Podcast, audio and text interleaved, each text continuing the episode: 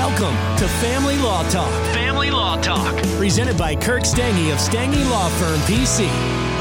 Stange Law Firm is a multi state family law firm. Now, here's your host, Kirk Stange. Welcome to Family Law Talk. We have an exciting topic today. The topic is the importance of findings of fact and conclusions of law. And as a follow up to the episode today, you can go on over to our blog familylawheadquarters.com and check out an article on the same topic. Uh, the article is called What Are Findings of Fact and Conclusions of Law? And the date of the article is October 7th, 2023. So, again, go on over to familylawheadquarters.com and read the article there for more information. But let's go ahead and jump into the topic today. Okay, most individuals understand that after a trial or a hearing, the court has to enter what's called either a judgment or an order and the judgment or order really disposes of the issues in the case itself. And obviously, this is going to vary based on the type of family law case uh, that might be before the judge. Obviously, there's divorce actions, there could be a paternity case, adoptions, motions to modify, a contempt action, maybe a request for an order of protection, or really you name it. There's more kinds of family law cases than, than a lot of individuals realize. But just take a divorce hypothetically with children, and, and let's say there's a, a trial in the divorce. Obviously, the court has to decide multiple things, which is one, whether to grant the divorce or not. Lots of parties take that for granted, but, but the statutory requirements have to be met in order to grant the divorce itself. And then with marital property and debt, the court's got to divide it all. And we're talking big ticket items from the house to the 401k, bank accounts, investment accounts, to maybe the smaller items like household goods and, and personal goods. And certainly debt has to be dealt with as well, whether it be credit card debt, uh, a mortgage, uh, some other kind of loan, let's say. I mean, really, the possibilities are endless. The court has to allocate it and, and, and set forth in the judgment who's getting what property and debt. Um, if there's children, the court has to make a ruling about physical and legal custody, and then really the custody schedule itself. So who gets the kids when? You know, what days of the week and what times are the exchanges and how does the summer, the holidays work? Uh, that's got to be delineated in any kind of court judgment. In terms of child support and the payment uh, for expenses of the children, for let's say extracurricular activities and medical bills and these kinds of things, the court's got to allocate that and enter a ruling. Um, in terms of spousal maintenance, which is called alimony, in in a lot of states, still uh, the court's got to enter an order of judgment indicating, you know, what their award is there, if any, and, and for how long. Uh, is this modifiable maintenance that, that goes on perpetually unless the court modifies it, or is this for a set term? And then lastly, attorney fees and court costs. The court's got to decide whether each party is to pay their own attorney fees and court costs, or whether one party's got to pay uh, all or a portion of the attorney fees and court costs of the other party. Okay, so obviously these items are, por- are part of the court uh, judgment in orders uh, in a case. But then you get back to the topic at hand, which is, again, a little nuanced for a lot of individuals, but it's this concept of findings of fact and conclusions of law. So, what are these? And why are they important? And, and why should we care uh, in a divorce or family law judgment? Well, look, let me break it down because the truth is, this does matter in a lot of respects. Um, and, and ultimately, it can be uh, illuminating uh, to the party going through the divorce or family law matter, and you say, well, why is that? Well, look, findings in fact and conclusions of law give the why behind the judgment. Okay, uh, it's not as simple as is just simply issuing a judgment in a lot of jurisdictions. In a lot of jurisdictions, the court's got to make these findings in fact and conclusions of law to show why they did what they did. Um, and some of these findings are required in a lot of jurisdictions. Take take child custody. You know, a lot of jurisdictions are going to require the court to go through the best interest of the child standard and, and all the different factors delineated by statute, and then explain why they did what they did. Uh, in other jurisdictions, a party might have to request the findings of fact and conclusions of law, or the judge doesn't have to give many, perhaps. Again, this is going to vary by state and locality, so certainly get with a lawyer who's licensed and competent to practice law in your jurisdiction. Uh, but the findings of, of, fact, or the why, And, and same with the conclusions of law. Let me break this down a little bit more detail in, in terms of the findings of fact. I mean, the court generally has the ability to exercise what's called discretion, and the discretion would be to believe a party, uh, to not believe a party, uh, to find a party credible or to find a party not credible.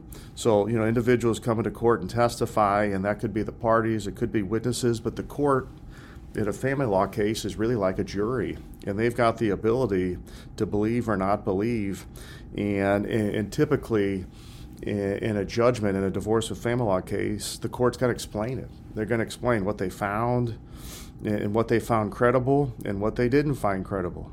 And then when you get to the conclusions of law, you know, judges have discretion, obviously. They've got discretion like a jury to believe or not believe, to find credible or not credible. But one of the things a judge has to do is apply the law. And the law could be delineated in statutes. I mean, you know, most family law cases are going to be very much governed by the statutes in a particular state. And then there could be case law as well. Case law interpreting um, the statutes that are out there and maybe filling in some voids and areas of ambiguity.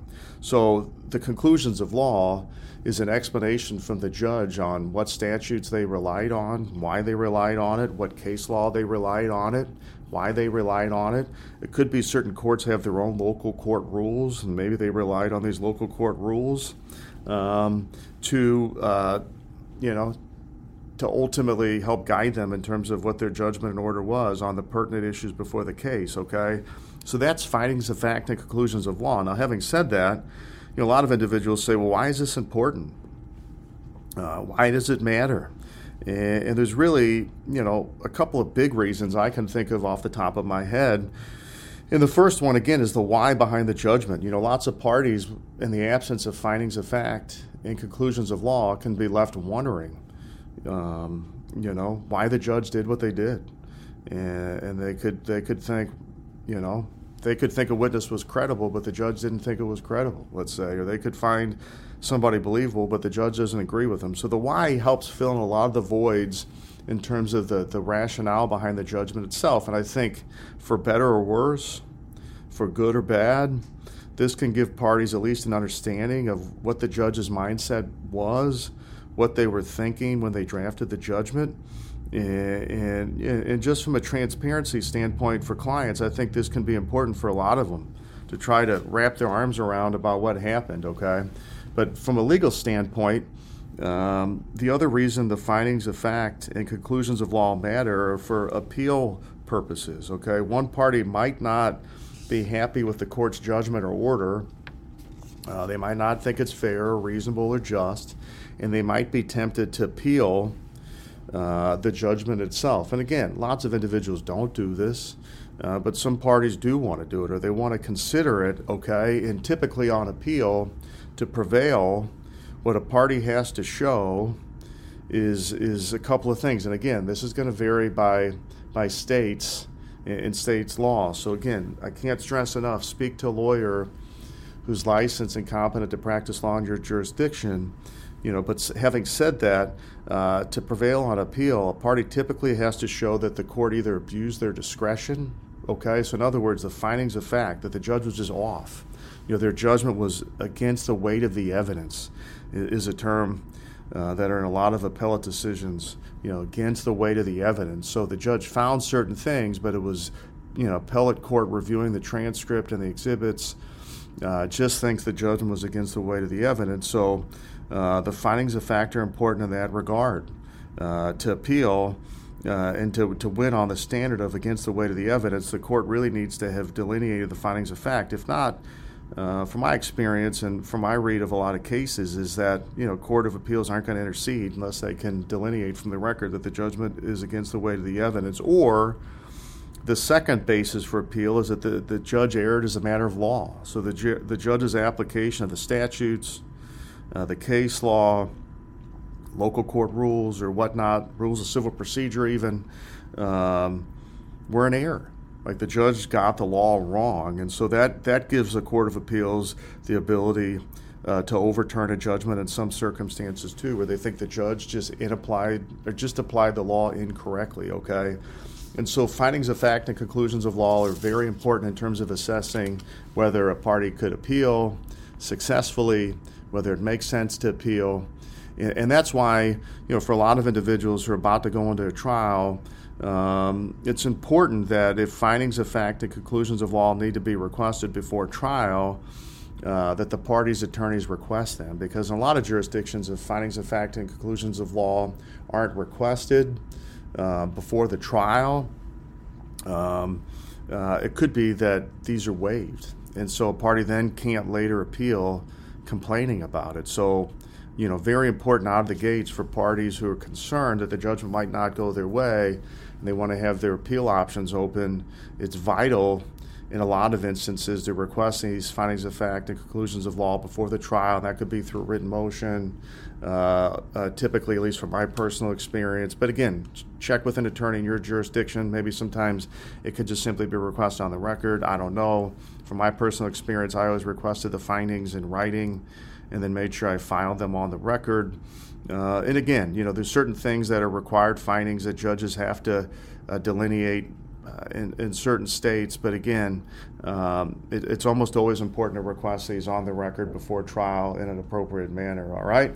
Well, that is the topic today. Again, the topic is the importance of findings of fact and conclusions of law. So, as a follow up to the episode today, go on over to familylawheadquarters.com, check out the article uh, on this same topic for more information. But thanks for tuning in today. Stay tuned to our next episode coming up. Thank you very much. Thank you for listening to Family Law Talk with Kirk Stange. Visit StangeLawFirm.com for more about today's topic or to put Stange Law Firm to work for your family today. The choice of a lawyer is an important decision and should not be based solely on advertisements. Neither the Supreme Court of Missouri or Illinois reviews or approves certifying organizations or specialist designations. The information you obtained in this podcast is not, nor is it intended to be, legal advice. You should consult an attorney for advice regarding your individual situation. We invite you to contact us and welcome your calls, letters, and electronic mail. Contacting us does not create an attorney client relationship. Please do not send any confidential information to us until such time as an attorney client relationship has been established. Past results afford no guarantee of future results, and every case is different and must be judged on its own merits. Kirk Stange is responsible for the content. Headquarters, Office 120 South Central Avenue, Suite 450, Clayton, Missouri 63105. Kirk Stange is licensed in Missouri, Illinois, and Kansas.